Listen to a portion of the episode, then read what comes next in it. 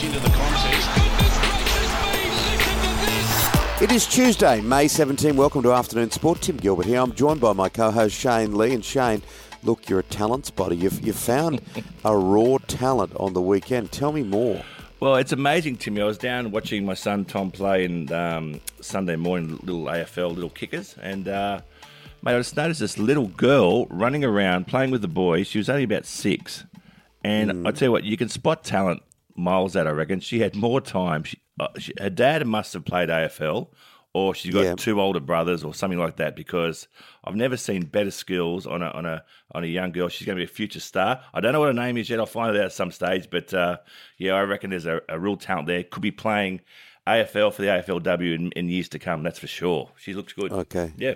Yeah, uh, one of the great things is is actually getting them to be playing sport because the fields have been so wet. Yeah. yeah. Uh, future star on the rise. We'll have to do a bit of investigation there. Huge show today, of course. Canterbury, all sorts of drama. Trent Barrett's gone as coach. Phil Gould, what happened? We'll talk about that. Who's going to be the next boss of the AFL? And Sam Kerr does it again. John O'Brien is a legend of Australia's beer industry. In 2003, he dreamed of producing a great tasting beer that could be enjoyed by everyone, free from the ill effects of mass produced wheat and barley. John began a brewing journey blending unique aromas and flavours offered by ancient grains such as sorghum and millet. He perfected recipes over time which have led to 40 local and international awards, including three gold medals at the Australian International Beer Awards, a gold medal at the Indies, and a silver medal at the Beer World Cup. Proudly 100% Aussie owned, made in Ballarat, O'Brien Beer is Australia's most awarded gluten free beer and widely available around Australia through major retailers and online at rebellionbrewing.com.au. O'Brien Beer, the beer that loves you back. Now, Shane, you said on the podcast a number of weeks ago, and, and I agreed with you that uh, it was going to be very difficult for Trent Barrett to last in his role at the Bulldogs. And uh, they had that win over the Roosters, but it was just one flash, wasn't it? In in the midst of what has been a miserable old few weeks, even with all these fresh new players. Look, the minute Gus Gould came in uh, and sort of sat in this sort of level just above uh, Trent Barrett, he was never going to survive. It's impossible to do your job when someone's looking over your shoulder.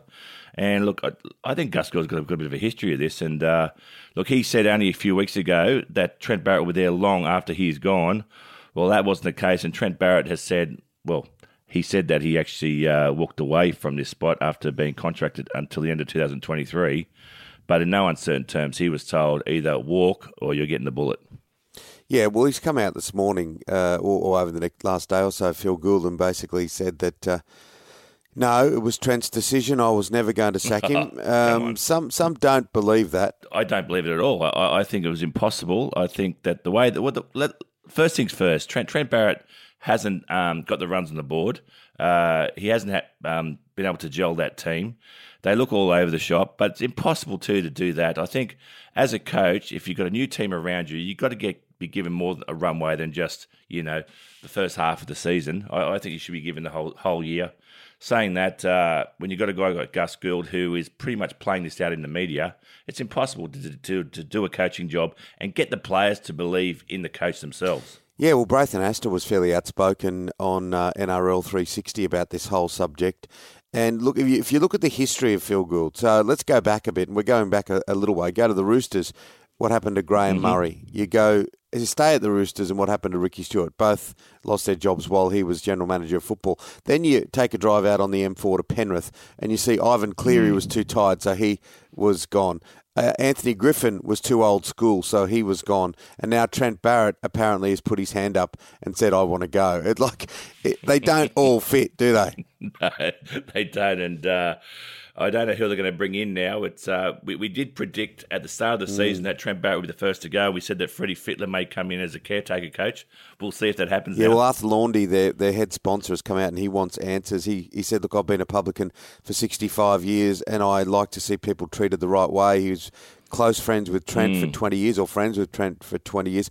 Look, and, and I love Canterbury. I love. I know so many people there. They're a mighty, mighty club, and and the competition, rugby league needs to have a strong Canterbury Bankstown Bulldogs. And I know that the chairman John Curry and Aaron, the CEO, all these people uh, really want a successful time of it. They've got more players coming their way. So, look, I hope it works out in the end. Trent Barrett is a, is a really nice guy, be going through a tough time. So, thinking of him at the moment, to be honest mm. with you.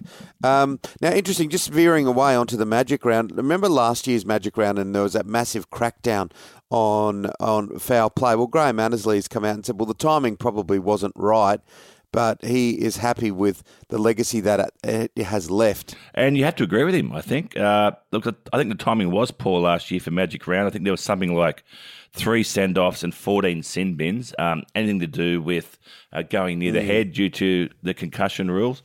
Um, but this year, it's a lot better. I think that the tackling techniques have improved out of sight. And, and we're seeing a, a lot better and cleaner games. So I have to agree with Graham Annesley there. The, the implement, implementation last year around Magic Round wasn't probably the right time, but I suppose you've got to start somewhere. Yeah, well, look, it had started overseas and, and it's just mm. kicked off and it's it's going brilliantly, isn't it? The Magic Round. I can't see it moving from Brisbane anytime soon. AFL, you'd have to say, when it comes to marquee matches and those games which just have that little edge of uh, the spectacular, they do it so well. Anzac Day is phenomenal. And also, of course, Kevin Sheedy was the brains behind the the, the G game at the MCG, the Dreamtime uh, Essendon Richmond. And, and, they're going to get another massive crowd um, here for this. Big time, Timmy. 70,000 plus will come in to see Essendon take on Richmond. Uh, as you said, it's the Dreamtime uh, game uh, in, slash Indigenous round. Um, I, I'm thinking here, Essendon are not at their best at all. And I've just got a funny feeling Dusty Dusty's going to come back bigger and better. He mm-hmm. loves the big crowd. Mark my words, he will be he will be best on ground for this match. Yeah, I hope so. I love watching him play. Yeah, I still so remember I. that grand final at the Gabba where just everyone else was trying to do something and they couldn't do it. He could kick it off the side of his knee and it was going through yep. the, the middle of the calico post. He's an extraordinary player. Unbelievable. Now, it looks like um, for all intents and purposes, that the AFL head of finance, clubs, and broadcasting, Travis Auld, is going to get this job as the boss of the AFL, but um, he's keeping his cards extraordinarily close to his chest. Of course, we know that Gil McLachlan is leaving as CEO. Yeah, it appears that he will get the job, and uh, look, it's not the first time in um, uh, a Melbourne Sporting Association. This has happened. James Sutherland was a CFO prior to be, be given the role as CEO for some almost 20 years in Cricket Australia. So it does it has happened before, and uh, yeah, he is keeping his cards close to his chest. Rightly so. There is a due process. But the word is that uh, Travis Auld will take over from Gil McLachlan as, as the AFL CEO. Yeah, it looks like you'll get a bit of clear sailing in contrast to the last couple of years. It's been mm. awfully difficult, particularly for the AFL being as a real national game through that COVID period. Stay with us because we'll be talking the World Game F1 and boxing. Afternoon Sport.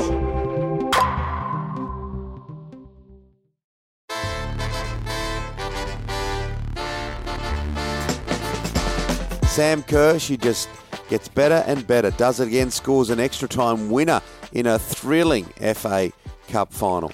She just does it every time. This girl is unbelievable. Uh, Chelsea defeated Man City 3 2 at Wembley. She scored two goals. Um, the second one, as you said, in extra time. Her first goal was a left foot volley um, from quite a way out um, and just smoked it into the top right um, hand corner. The second one was a right foot strike outside the box hit with absolute power in extra time to win him the FA Cup. Unbelievable. Sam Kerr's a genius. Yeah, absolutely phenomenal. And I cannot wait to see her feature in this World Cup. You'd have to think the Matildas on their home deck are, are going to be very hard to beat. Wouldn't that be amazing if we, we took it all the way in the Women's World Cup, of course, next year in Australia and New Zealand? In the NBA, the Phoenix Suns, well, they've fallen apart, haven't they? Their fans are blowing up deluxe in the Western Conference semis. Yeah, mate. Well, they're out now because, uh, and they're one of the favourites to win the whole uh, tournament mm. this year, but uh, they fell apart uh, versus the Dallas Mavericks. Look, they only scored 27 points in the first half, while uh, the Mavericks superstar Luka Doncic, look, he scored 27 points himself. so, uh, look, they're, they're out now. So the Mavericks now take on the Golden State Warriors in the final of the Western Conference Finals. is it time for Greg Norman to put the one wood back in the bag, do you think? Um, yeah, one, one, one so. of his former friends says, "Hang your head in shame." Uh, look, he's made some very uh, outlandish comments Look, he has. Uh, his former friend and uh, PGA winner uh, Wayne Grady has come out and said that, as you said, Tim, he should hang his head in shame. He's had he's an absolute disgrace. He said, "I've known Greg Norman for 50 years, and it's always been about Greg."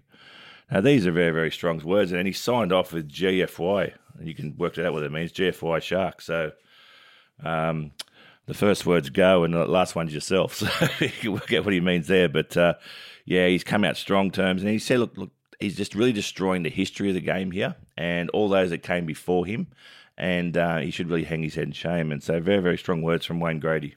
Yeah, he's a good man, Grades. Uh, uh, I know him quite well. Um, done quite a bit of work around with him and his charity, and uh, of course a major winner himself. And he, he, as you can see, he's he's a very much a, a sharp shooting Queenslander, and mm. uh, not happy with um, the shark there.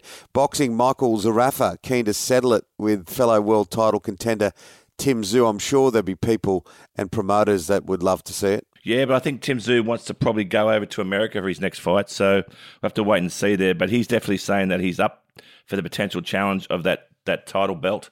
Um, but I think Tim Tszyu's got his eyes firmly fixed on the US. What about this reality TV star fighting in a G banger in a G string? oh, no, mate. Mm. It, it, What's it, doing? Well, look, she won. She won in three rounds. Her name's uh, mm. Bella Debusso. She was on SAS. Um, she's super fit and super strong. Um, but yeah, I, I, think it just takes away from what they're trying to achieve. I know there is marketing to the to the sport of boxing, but yeah, it, it does it does really uh, deter from uh, what they're trying to achieve on the boxing in the boxing ring. One of my most embarrassing moments behind the wheel was very early on after getting my license, and uh, I was trying to change the radio, and, and you don't quite know how to drive at that point. Um, well, you don't know how to drive as well as you do as you get a little bit older. But I'm changing the radio, and I've gone over the medium strip and pranged the family Corona. Um, but it, it, it, yeah, it was you know I was full of shame that day but it wasn't worth $1.7 million as Ferrari oh. driver Charles Leclerc uh, smacked the Niki Lauda $1.7 million car in Monaco. That's a big that's a big bingle, isn't it? And um, I wonder how that goes on insurance. and what, what, what, are your insurance rates for, for the following uh, following year's um, work? But uh, yeah, one point seven million dollars in a single crash. It's a very very expensive sport, Tim. Not for me. What do you get as a replacement car? I don't know. Do you get NRMA roadside assist? I don't know, mate. I don't know how it works. Now you told us you had the sushi e chef at your place, of course. Uh, fantastic Japanese mm. food and. Uh, you're going to finish off with a little story about a good mate of yours, Dave Sutton at Sushi. Tell me more. An old mate of mine, Sato, um, was very, very excited a few years ago. I said to him, he's a real cricket lover, mm. and I said, tomorrow afternoon, uh, wear your best kit to work. I'm going to introduce you to two sirs, Sir Ian Botham and Sir Vivian Richards. So he's very excited, David, and he showed up dressed like a maths teacher. He had his uh, chinos on, chinos on with a lemon sweater, and was very, very excited. He may have had a few beers prior to meeting the two sirs, as he was a little bit nervous. Um, when I sat down, I introduced him to, to Sir Viv and Sir Ian Botham. David uh, sort of put his head down and just little vom- sort of vomited on his on his lemon sweater. And Viv goes, "Man, what's your mate doing?" And I said, "David, come on, mate, you can't do that." And he said to me, "What did you do that for, Shane?" He blamed me. I vomited on him. I said, "Viv goes, your mate's got to go." I said, "Yes, he does." Oh, the lemon sweater. That's it for Afternoon Sport today. Make sure you hit follow or subscribe wherever you listen. A big thank you to our sponsors. Our fantastic sponsors, O'Brien Beer, the beer that loves you back. And of course, thank you to our wonderful producer, Mr. Dan McHugh. We are back tomorrow with your daily dose of sport. We'll see you then, guys. Take care. Building Resilience Podcast. They play in different arenas, but sports and business have massive similarities. Elite athletes and top business leaders flourish through the physical and psychological demands their high stress careers place on them. The Building Resilience podcast explores the world of sport and deconstructs the tools and ethos of world class athletes that can help us create growth and optimize business and life. Come find the Building Resilience podcast on your favorite podcast app.